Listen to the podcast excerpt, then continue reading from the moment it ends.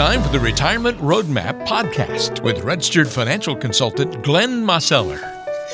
Well, thank you for being with us for another edition of the Retirement Roadmap podcast. Walter Storholt here alongside Glenn Mosseller, registered financial consultant and founder and president of Roadmap Financial Consulting with an office in Greensboro on Mears Chapel Road. Glenn, how are you doing this week? Great to chat with you once again. Doing well, Walter. I hope you are. Yeah, doing really well. And uh, boy, who wouldn't like the uh, content that we have on deck today? As we're going to be talking about vacation planning and how it relates to your retirement. Before we get into all the retirement stuff, Glenn, any uh, fun vacations planned for this summer?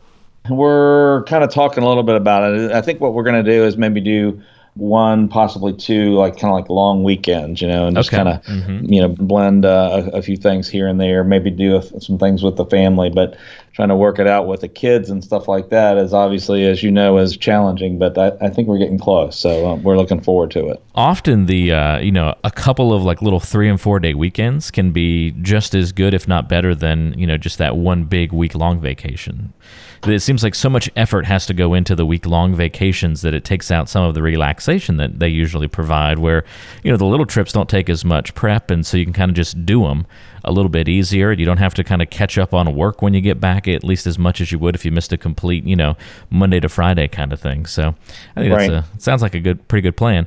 We are going to kind of talk a little bit about preparing for a road trip and your summer vacation on today's show. So as you're prepping for maybe a fun trip you're going to do later this summer maybe some of these things will spark something in your mind to be thinking about retirement, to be thinking about, you know, your potential financial future and some of the right steps and moves that you need to take. And Glenn, I don't know about you. Obviously, this is going to depend on the person, but I like to be pretty organized.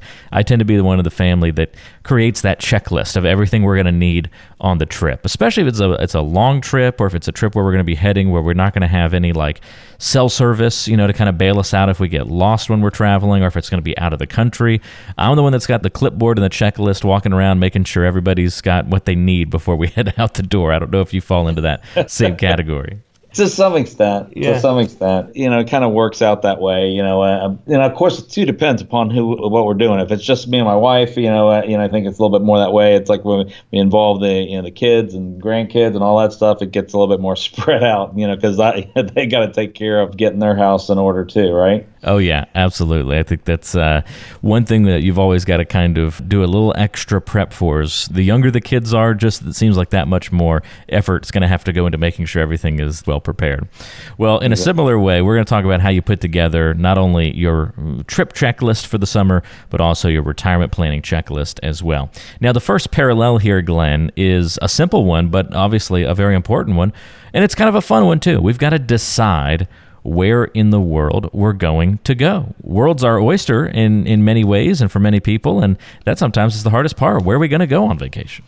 Well, you're right, Walter that can be a very interesting question in retirement too. I mean, most folks think in terms of okay, well, I'm you know I'm going to plan to retire around this age, and I'm going to you know, have certain basic plans, but sometimes you know folks don't take into account some of the planning that you have to do when you're transitioning into retirement and going to live in retirement. It's obviously significantly different than the planning of saving for retirement. And so when you start looking at, well, what is your income plan going to be? I mean, you're going to have Social Security.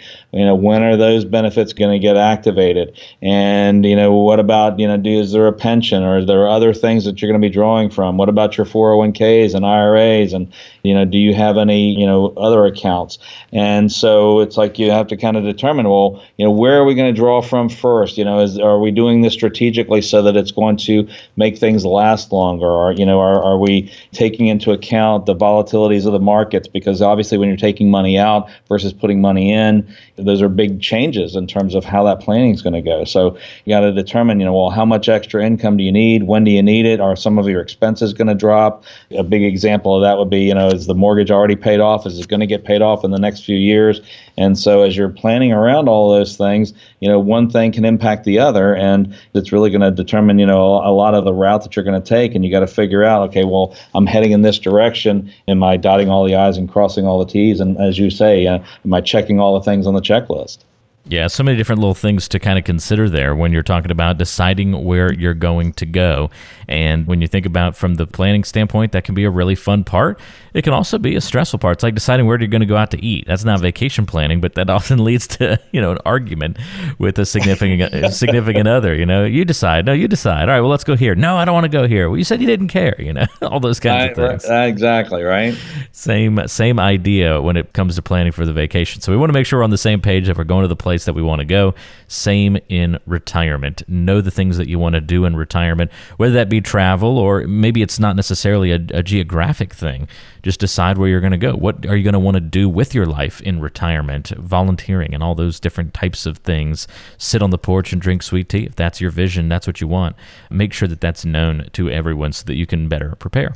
Next thing we've got to do, Glenn. Now, when we took a, uh, a trip out to the Pacific Northwest a couple of years ago, we determined our route ahead of time. So we kind of pre mapped this huge circle all around the Pacific Northwest that we did. We ended up driving 1,300 miles on that week long trip, and that we wow. flew, we flew out there and rented a car, so it wasn't just.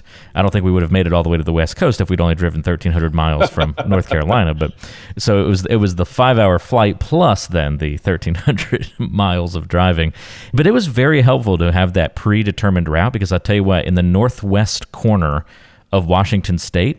We had no cell service, no data, no GPS was even working. We had nothing for a good seven or eight hours of that part of the trip. So it was very handy to have kind of pre downloaded the map of that area so we could figure out where in the world we were going to go as we were trying to find this uh, you know particular hiking spot up there. And I, I know it's, it's just so important sometimes to plan out in advance where you're going to try and be. Well, that's right, Walter like that we were just talking about, you got to decide where you're going to go, and you know, and then then obviously the, the next step is planning that route, right? And to some extent, you're going to want to have to plan in some flexibility. Obviously, you don't want to be so rigid that you know when life happens, you know, it throws you off kilter. But you really want to have a you know things pretty well uh, planned out before you start heading down that road. And you know, sometimes it's interesting when you're talking to folks. Occasionally, you know, I'll sit down with folks that have that have already retired and haven't done that planning, and and so we start saying, hey, well, did you think about this? Have you planned for that? And it's like, oh my goodness, we got to kind of get our act together and so forth. But yeah, you're right. You want to kind of know what things are going to look like beforehand, you know, not just kind of just dive in and hope for the best. So, you know, of course, that's the kind of planning that we help folks, you know, navigate through and determine, you know, what's going to be the best route to take based on your objectives and the things that you want to, you know, absolutely uh, achieve and, and what you want your retirement to look like and be like.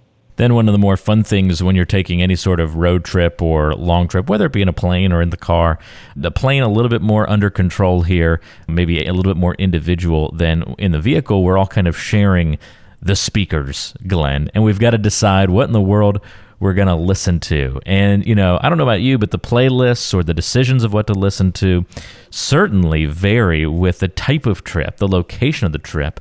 You got to set the mood. You know, with all the rain in the Pacific Northwest on that trip, you know, we were in a very moody state driving around. so the the music sort of matched that. And then we we hit this little town called Sequim.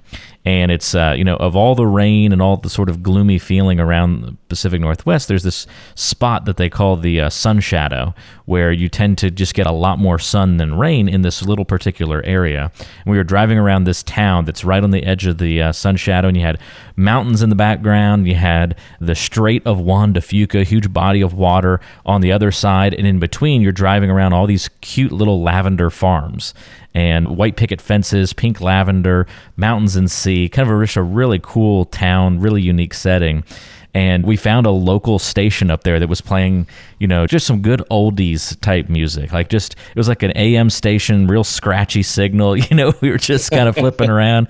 The signal probably only went about two or three miles across, you know, but we rolled the windows down and we were listening to this old timey music driving around. It was it was nice. You know, we decided, hey, let's listen to this and just kind of feel like a local, put you in the mood, put you in the setting. It was it was really nice. But not always is it that agreeable. Sometimes we disagree on what we want to listen to in the car. I bet everybody can identify with that.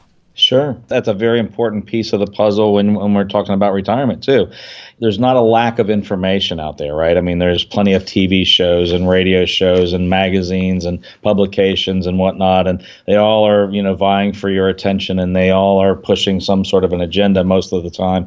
And you got to really be careful of kind of one size fits all you know, approach to things. And also, you have to really kind of be aware of, you know, thinking about, you know, the planning that you've done while you were in accumulation phase of life, you know, is going to be significantly different than the planning that you're going to, you know, need to do when you are either transitioning or already in, you know, the preservation and distribution, right? So much of the information that's out there, when you think about, you know, financial information and shows and everything like that that you can listen to, is geared to, you know, accumulation and picking this investment and that product and and so forth and so on. You know, you got to be careful about chasing after types of returns and this and that. You really got to think in terms of hey, the more you're chasing after things, the more risk you're taking, and and you really got to think about well, you know, how am I going to settle the road down and have less bumps in the road and have a smoother path? And that's when we start thinking about well, the, your strategy and the way that you're going to you know put things together and the advice you're going to be listening to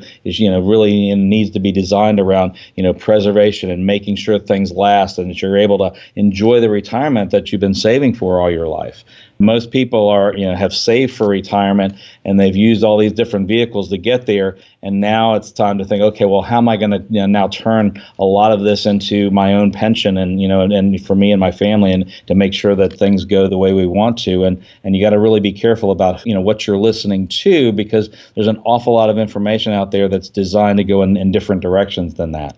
Yeah, even kind of a uh, great example of that too, Glenn. We were driving down. I remember it wasn't on that same Pacific Northwest trip, just a different trip, and we saw one of those, you know, flashing lights that says, you know, important road message. Tune in to, you know, some random number on the dial, and it gives you an important message about the road and we said, okay, well, let's listen to that because we're in an unfamiliar area, and I, we've driven by those before, you know, back around home, and it's you don't really pay much attention to those kinds of things when you see them when they're in your everyday life. But since we were in an unfamiliar area, I said, well, let's get knowledgeable, you know.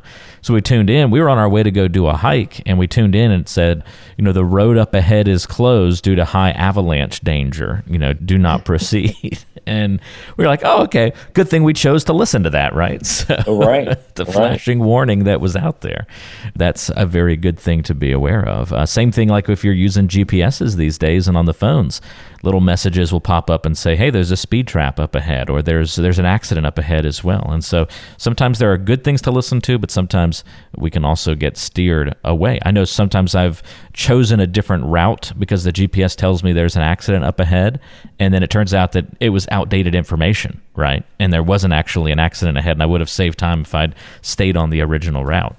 So right. That, right. that, all sorts of parallels there between the financial and the uh, the world of preparing for travel, that's for sure.